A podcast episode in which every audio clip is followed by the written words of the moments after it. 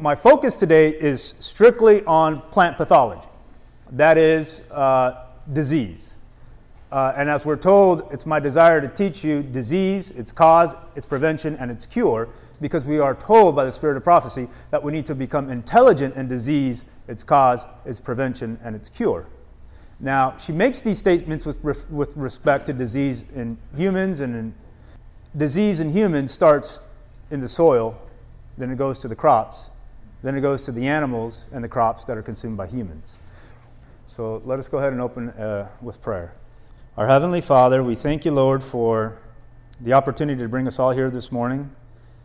To uh, we thank you for the opportunity for me to be able to share this information with everyone that is here, and we pray, Father, that you would please uh, be with everyone who, who is on their way, who is traveling to come out to this convention. We ask that you would bring them here safely, that you give them traveling mercies, Father. We also pray that you would be with everyone that's here, that you would help me to uh, convey this information in a way that would be most practical and useful for all those that have managed to make it, make it here this morning. And Father, we pray asking this in Jesus' heavenly name. Amen. Okay, I thought I'd open up with some hope for those of you that perhaps have dealt with a lot of discouragement in uh, agricultural lines. One of the statements that is made by Sister White in Ministry of Healing, page 127. She says, and I think a lot of us are familiar with this the only hope for better things in this is in the education of the people in right principles. It says, Let physicians teach the people that restorative power is not in drugs, but in nature. Just like the medical industry and the agricultural industry, we have largely turned to chemicals to seek for solutions to disease. Um, and we are told that disease is an effort of nature to free the system from conditions that result from a violation of the laws of health. So, this is about plant pathology, this is about disease in plants. So, disease here that I'm focusing on is going to be plants.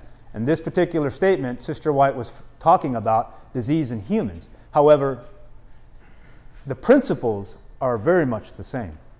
In case of sickness, we're told four things. We're given four different counsels. The cause should be ascertained. One.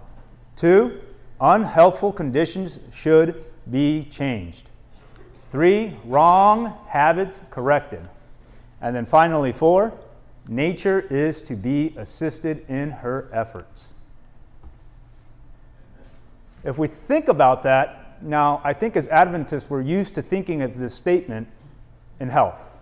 And we know that shortly after she made this statement, she, made a, she said a few other things that led to what everybody now knows as the eight laws of health. Uh, however, I really want you to take this and try to think about how you can apply this in an agricultural production system. Think of the diseases you're constantly bombarded with. Think about all the challenges you have on a daily basis trying to grow your, your, your crops and ask yourself the question if you were to take this approach, where would you start? Just take a second to reflect on that. I hope that I can answer that question today, but I won't, I won't go further on it now. So, education of the people in right principles is the first thing that we're told. The only hope we have is education of the people in right principles. I hope to bring that to you today. The only cure is what?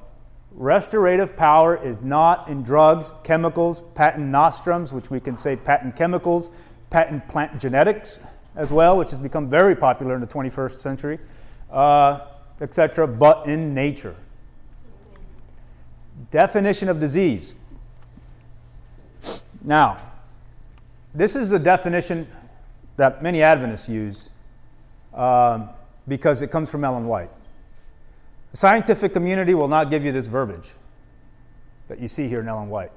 They'll tell you other things. But it's surprisingly similar.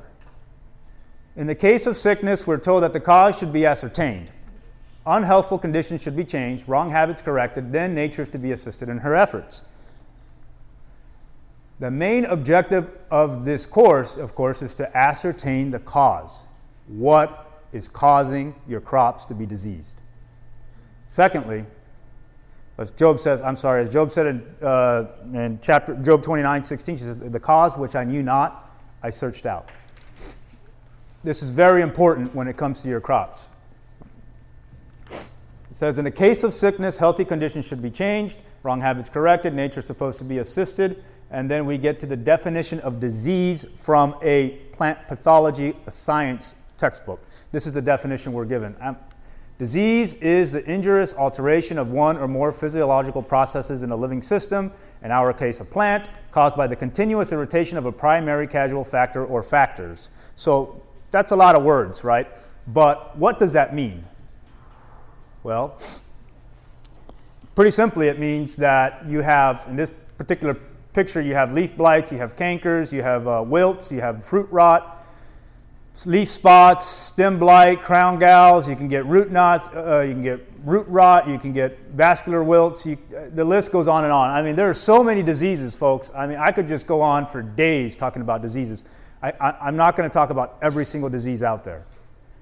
What I'm going to try to do is take those diseases and categorize them into different, uh, funda- uh, different um, biological uh, organisms. So, is it a fungus? If so, what type of fungus is it? Is it a bacteria? If so, then which bacteria is it? Is it a nematode? Is it is it even a disease? Is it even a biotic organism or is it an abiotic organism? So, I hope that you'll understand what that is in a minute.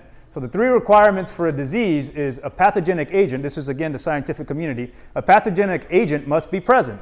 That means the pathogen. Some fungus or bacteria, virus, etc the host, in other words, if you have nothing, you can't have somebody sick. And then, of course, the environment is conducive to the interaction of a pathogen and its host. Now, I think I, I, I may have meant in between these slides to put in the eight, uh, eight laws of health, but I did not. But um, anyhow, this is commonly expressed as the disease triangle. And from a scientific standpoint, what we're told is you need to have all three of those or you won't have a disease. So, if you don't have a susceptible host, then you will not have a disease. If you do not have a pathogen, then you will not have a disease. If you do not have the favorable environment, then you also will not have a disease. So, the, the, from a scientific standpoint, what they're telling us is that if you alter any one of those three, you can get rid of the disease. But again, of course, a pathogen suggests that it's another biotic living organism that is actually attacking your crop. So, that's actually a disease versus a condition of the host where maybe you have mechanical damage or some other thing that is not actually uh, a disease or I'm sorry, a biotic organism. So then, oh, here it is. I'm sorry. The eight laws of health. So we have, we remember pure air, sunlight, uh, temperance, or also known as, uh, she says, abstem, abstemious. I'm sorry, that's a hard word for me sometimes. Rest, exercise, proper diet, water, trust in divine health, etc. Um, if we take those eight laws and we try to put them into the disease triangle, we'll say, well, the first, these five pertain to the host. These three pertain to the environment. So when we look at these five laws of health that pertain to the host, it's nutrition. If the, if the host does not have proper nutrition, well, the host has been compromised. Therefore, the host is now susceptible to a disease. If the host doesn't get the proper exercise, then it's compromised. Its health is compromised. If it doesn't get uh, uh, proper rest, it's compromised. Yes, your crops do need rest. Uh, some folks have tried to actually put grow lights on a crop around the clock. Guess what? They don't like it. They need rest too. Uh, abstemiousness, temperance. In other words, you can't expect more than a certain amount of work out of your crop. Whatever it is good for, that's all it's good for. You try to push it harder than that, you're not going to get it. Fine examples are when people don't uh, properly prune flowers. Perhaps they put too big of a fruit load on their orchards or on their vineyards or et cetera, et cetera. You're expecting too much from your crop. You're not being temperate. Uh, trust in divine power. you can't farm without trust in divine power. and then, of course, there's the environment water, pure air, proper sunshine. That is outside of the host, it's the environment. If you have the right environment, it will be conducive to diseases. So then, of course, there's the pathogen. So which ones apply to the pathogens? Well, some of these have a double, a double uh, uh, connotation because for the pathogen, it too is a living organism. So it's looking for the right nutrition. It's looking for the right levels of light, usually low light levels with most fungus. It's looking for water and humidity most of the time. If you have excessive levels of water and moisture, um, it's favorable to pathogens, to fungal development.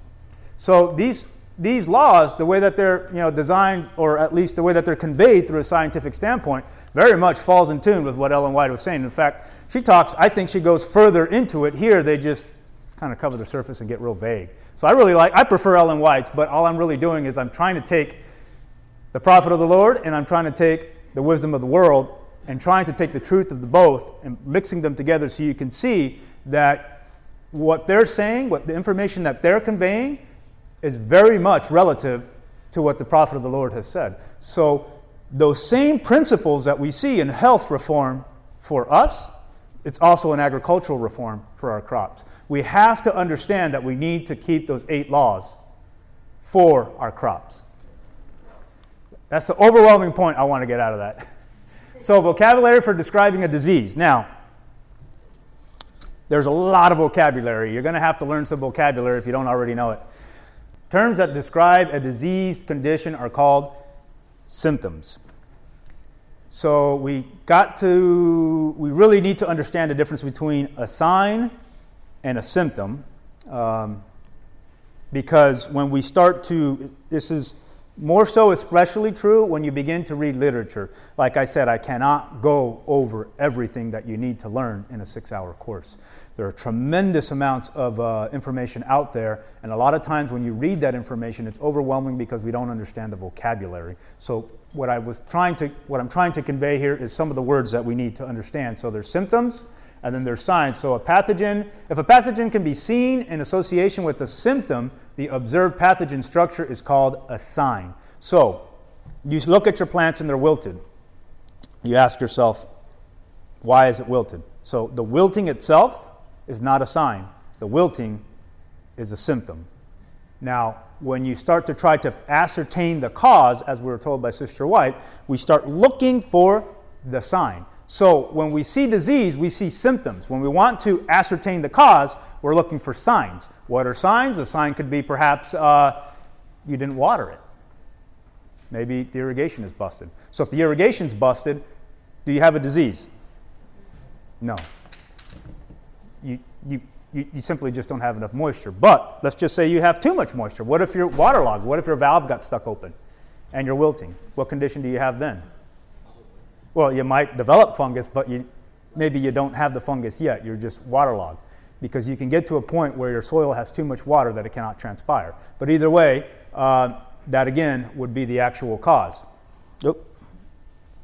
So, examples of signs fungal spores. So, now to look for a sign is if we go into the soil and we start looking for perhaps you look at the root and you see that it's, or, or the root crown and you see that it's blighted really bad. So, you know, again, that's still a sign. However, to find the symptom, I'm sorry, that's still a symptom, but to find the sign, you would actually have to take that root mass and start to look at it under a microscope and look for, fruit, for fungal fruiting bodies or fungal hyphae or bacteria or something else that is attacking that, that root that it would actually tell you that sign that's telling you you have a certain disease. If you don't find any of that, you just have a wilted plant, then you know you have some other condition. So, in this particular case, if we're looking for a sign, we're looking for spores, fruiting body, mycelium, sclerotinia, pustules, etc. If it's bacterial, then perhaps you're looking for bacteria, uh, bacteria in your vascular system that would give you bacterial wilt, um, or maybe you have nematodes. That could also, all of these can cause your plant to wilt. All of these will give you the same symptoms, but are different diseases or different pathogens. So, signs versus, versus symptoms. Examples of symptoms weakened or killed tissues, necrosis, chlorosis, which, of course, necrosis, for those of you that don't know more vocabulary, that is, uh, that is dead plant tissues. So, something that is usually black or brown, that's going to be necrosis. Chlorosis is, as the name states, it's chlorotic. It's yellow. It's not quite dead, but it doesn't look good. So necrosis and chlorosis, rot, you know, soft, dry, firm, etc. Lesions, canker, mosaic. Uh, of course, mosaic is from a mosaic virus or anything that causes the plant to look, you know, where you have some, chloro- some chlorosis, some necrosis, maybe, by, and, and, then of course some green tissue that's very sporadic throughout the leaf. Then abnormal cell growth, so galls, tumors, curls, scabs, knots, etc. Those are all uh, symptoms. Whole plant appearance, damping off, blight, stunted, dwarfing, russeting, uh, yellows, wilt, etc. Those are, those are all symptoms. So, uh, another issue we got to look to is also um, is it biotic or abiotic? I mentioned this earlier. So, abiotic, what is that? That means is, it is not associated with biology. In other words, it could be air pollution like ozonation, sulfur, it could be soil chemical imbalances. If your chemistry in your soil is way out of whack, that could cause issues as well, or uh, frost or physical damage, mechanical damage could also be added to this. So anything, you know, broken by trucks, maybe running over it, or farm equipment, etc. A biotic now, what is that? Biological organism. A living organism of some type is actually attacking your crop. So, mainly for diseases, to be a disease, it needs to be a biotic or a biotic pathogen of some sort in order to it to be technically classified as a disease. Of course, a lot of times when it comes to insects, they don't look at that as diseases. They technically define that as pest pressure or pest damage, which I'm not going to get into much pest damage today. It's mostly just biotic. So here's some examples of uh, symptoms of abiotic injury. So what do you guys think this one is here on the top left? That's, uh, that's frost damage. So you get a heavy snow. Usually after your big heavy snowstorms, what do you get? Huge drop in temperature. So you got heavy snow, then you get a serious frost damage on the top. What about this leaf here? And the, uh, and the grass right there. That grass is kind of a dead giveaway. Salt burn. Both of these are salt burn. So that's the salt. They, they plow, they dump the, the salt on the road. They plow the road. They dump all that salt. When they plow that road, they dump all that snow over to the grass, and then, of course, the, the salt that's in it will uh, throw off, will cause imbalances in the chemistry in the soil and, and burn the grass. What about these uh, tomatoes down here? What disease? Is that a disease? No. That's calcium deficiency. What about this uh, or- orange right here? And that pear? That doesn't quite look like a pear anymore. That's frost damage. So, this, this of course, right here is a late frost. Uh, came in and damaged the, the uh, cells here in this orange, and this is an early frost that uh, damaged, partial damage to the bud early in the growing season. So here's again winter damage, salt damage, lack of calcium, frost, etc. All right, uh, what about this one here? Let's see this. Uh, I think that's a, a soybean field there. See this, this death right here in the middle? What do you think that is? No, that's actually a lightning strike. so it's not always some terrible disease. That's lightning strike. That's what about these two right here? You got apples and then you got uh, uh, eggplant there. Sun. Sunburn, right? So that's sun, sunscald. Uh, what about this right here? It's edema. You have too, you have too much water retention. Another, this is, a, this is cucurbits. Your electron conductivity is too high get more, put more water in the tank. You don't normally deal with that unless you're dealing with uh, uh, hydroponics. Uh, what about this guy right here at the bottom, bottom left there? That's boron toxicity. What about these two right here in the middle? That was sulfur burn. What about these two here? This one in the, in the bottom right, herbicide damage. Sometimes it's real simple stuff, folks. Sometimes it's not a disease. So, one of the most important things you got to figure out is that when you're dealing with disease in your crops, a lot of times it's not a disease, it's some other thing. Very, and I think I didn't put a p- picture in here actually. I did not. I wanted to put a picture of another one. This looks very similar to a mutation, but it's not a mutation. You can get mutations on the external portion of the cells. Depends on what cell is mutated. But if you get mutations, a lot of times people think, oh, I got some terrible disease. And no, it's actually just a mutation. it's not anything that serious. Okay, so abiotic causes. Um, different ways that you can understand when something is abiotic versus abiotic is to observe. Uh, the spread of the disease. So is it episodic? In other words, um, or is it acute? I mean, is it you just had one incident and then it was gone, or you had one incident and it's getting worse and it's spreading? You see, so a lot of times when we're looking for disease as a farmers, as growers, you can't just, you know, I, I get it. All, I get this all the time. Somebody will send me a picture of something and say, "Hey, what do you think this is?" It's like, I don't know. you have to watch something for a long period of time. So if you just text me a picture like this right here I don't know. It could be, I mean, just like you guys, everybody guessed something different. You know, somebody said uh, spider mites, somebody else said uh, potassium or something. Oh, that was over here, potassium burn. It could be anything, you know, so you have to observe that pattern over a period of time. So if you're the farmer and you're looking at your crops, like, you know, I mean, looking over them like you ought to be, you know, one day you're just going to walk up and you're going to see this leaf damage like that, and then you're going to probably freak out. But if you keep watching it and it doesn't get any worse, and then you realize, oh, well, that's right, I sprayed, or maybe the neighbor sprayed, and it, you know, this is all next to your property line, and you know your neighbor sprays, well, then you know that maybe it had something to do with what your neighbor sprayed. So there's a lot of things you have to take into consideration when you're trying to diagnose and figure out what is wrong with your crop. You can't just jump to conclusions based off of a picture in a textbook. So, a lot of what you need to learn and understand is that you have to understand all the various things that are going on, and of course, the amount of time. Is it spreading or is it staying the same? Of course, there's regular distribution or uniform damage. So, is it just right along the fence line next to the neighbor that may be sprayed, or do you have it on the, by your fence line and maybe a little bit in the field and maybe a little bit more somewhere else? Then you know that this is not your neighbor. Your neighbor's not to blame.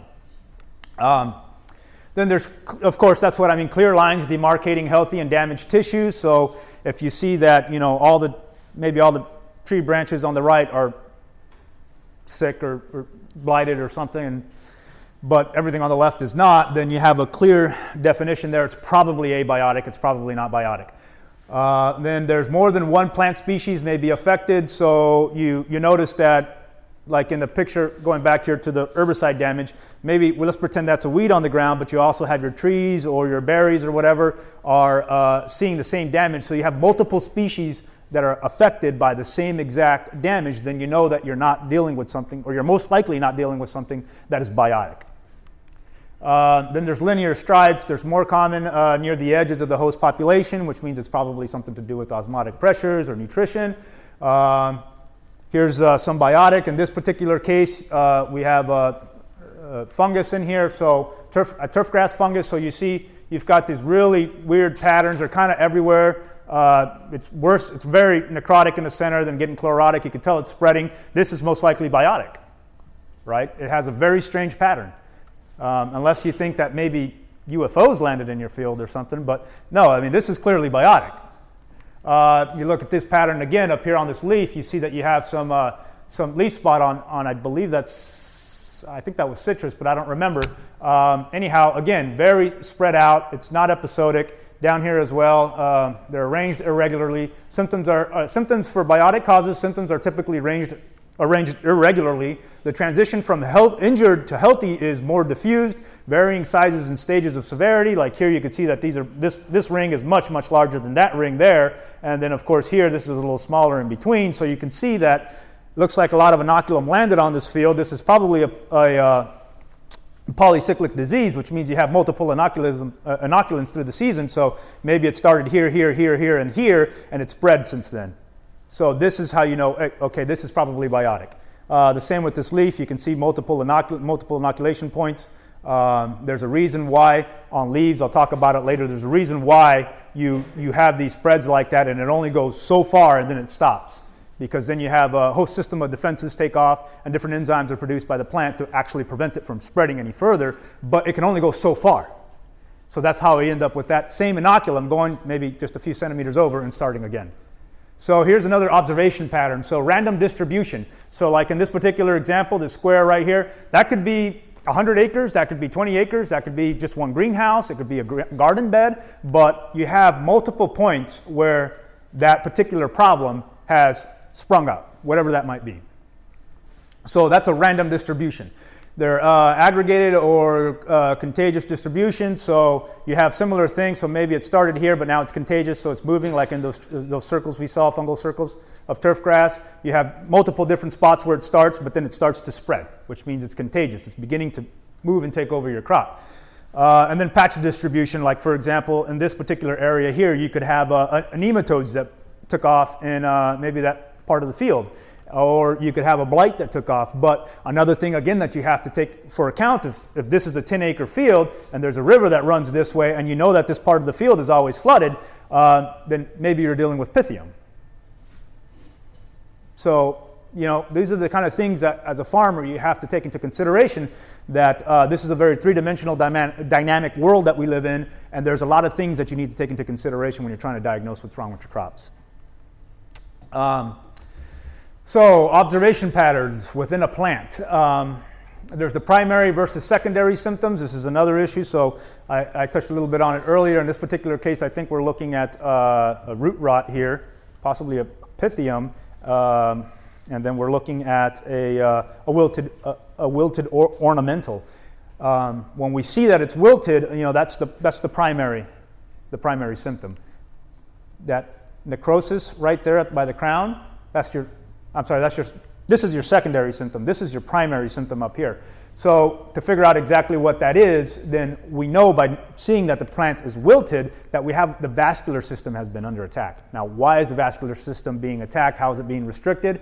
Of course, you got to start looking at the stem, you got to start looking at the vascular system. Perhaps you got to rip that crop out and, uh, and uh, take a closer look. Uh, which I'll take a second to say uh, when it comes to the subject of plant pathology, as well as entomology, which is pest, insects, and disease, it really, folks, it really, really does you a lot of good to get microscopes. This stuff is all in the microscopic level. It is, I mean, you can't hardly see anything without a microscope. So if you don't have lenses to be looking in closely, um, you know, microscopes, even if they're just dissecting microscopes, if you were to put this particular root right here and you were to cut up, you know, say right there by the crown and put it under a, a dissecting microscope with the uh, amplification of, say, maybe 100, boy, when you look and see what's going on in there, it's a real wake up.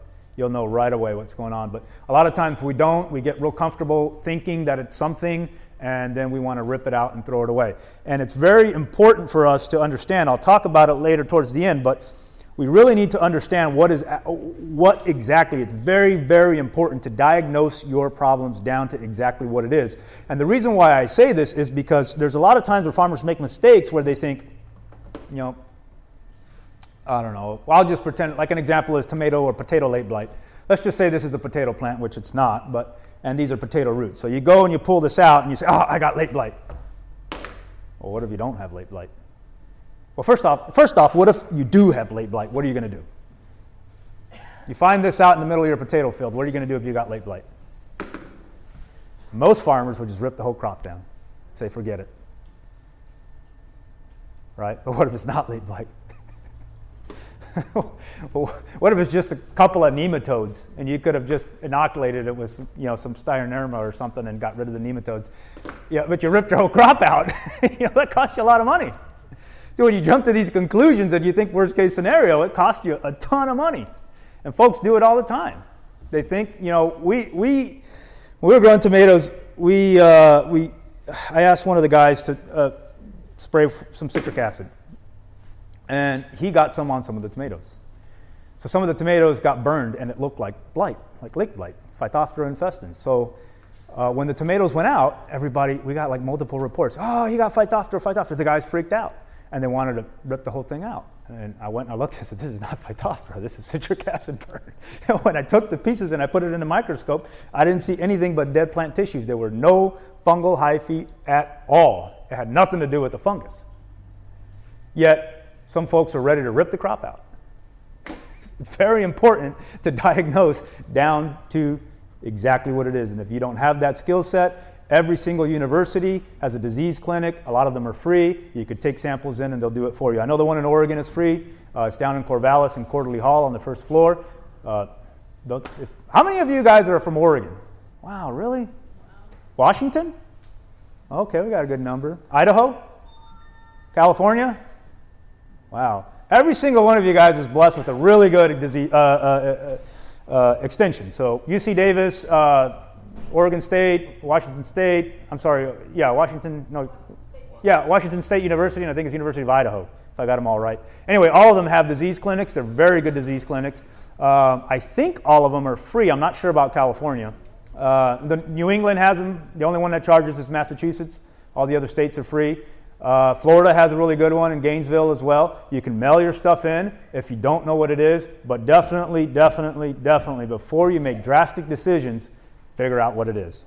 If you got nothing out of this course, please get that out of this course because it'll save you sometimes thousands of dollars just to diagnose properly what is really affecting your crop.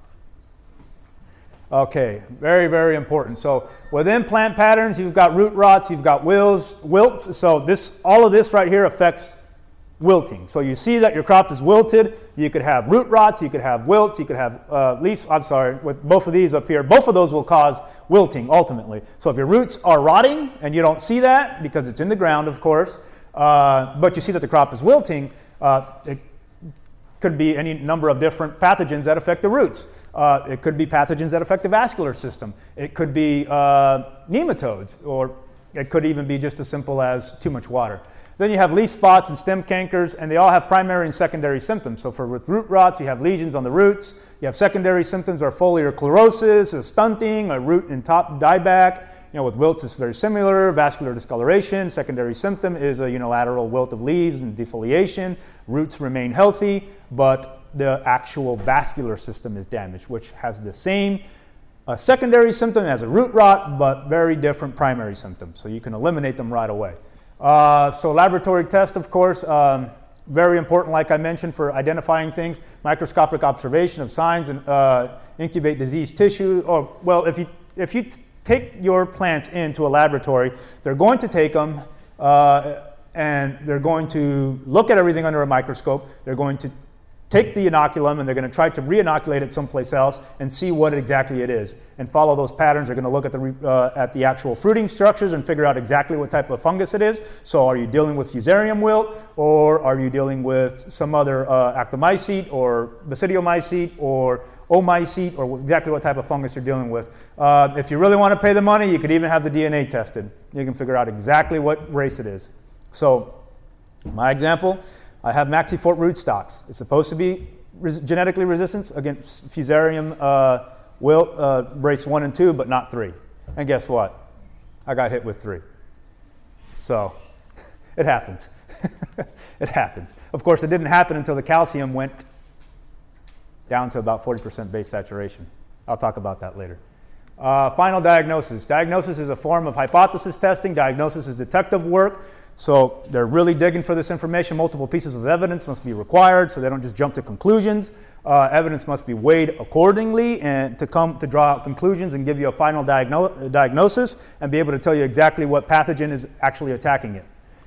Uh, of course, once you know that, you know what uh, what's if you're going to turn to the sprays, which I I um, I didn't want to get into too much right now, but I have some manuals here that I want to give out a little later. I have three of them that I'll give out. And then I've got these as well. Um, very, very good sources. But anyhow, you go to, you, you, you, you go to, so for, I'll give you an example. Folks come over and they try to sell me stuff all the time. I mean, everybody that sells chemicals is going to show up to your farm. They're going to want to sell you chemicals. The guy that sells lime, he's going to want to sell you lime. The guy that sells seeds, he's always got the best seeds. Somebody is always going to show up to your farm trying to sell you the best or whatever they got. So what you have to understand is whether or not those are any good. So when I have issues with certain pests, you know what happens? The guy that sells sprays, just spray them. The guy that sells biologicals, oh, I got the best biological for you. And you know, another guy will tell me, well, no, do this other fertilizer thing. Everybody wants to sell me a product, but which one really is going to work? You have to get intelligent on exactly what organism is attacking you because when you understand what organism is attacking you, you can go to tables like this and look at a large list of chemicals, look at the active ingredient, and figure out exactly which pathogens they work on and which ones they don't. And I've seen farmers that'll take certain uh, sprays that are intended for, uh, prohibit, uh, for prohibiting ascomycete fungal spores from germinating, and then they'll put them into a tank and they'll put it into the ground. And what does that do for you? Nothing. Absolutely nothing. There goes 400 bucks plus the labor. It did nothing for you. So you have to understand what those chemicals are used for and what pathogens they can attack because if you think you have a fungal disease but you really don't, you have a bacterial disease and you're spraying fungicides, what good's that going to do you? Nothing. You're just wasting your money. Another fine example of why you got to know what is hitting your plants. Very important to diagnose the diseases properly and come to serious conclusions. This media was brought to you by Audioverse, a website dedicated to spreading God's Word through free sermon audio and much more.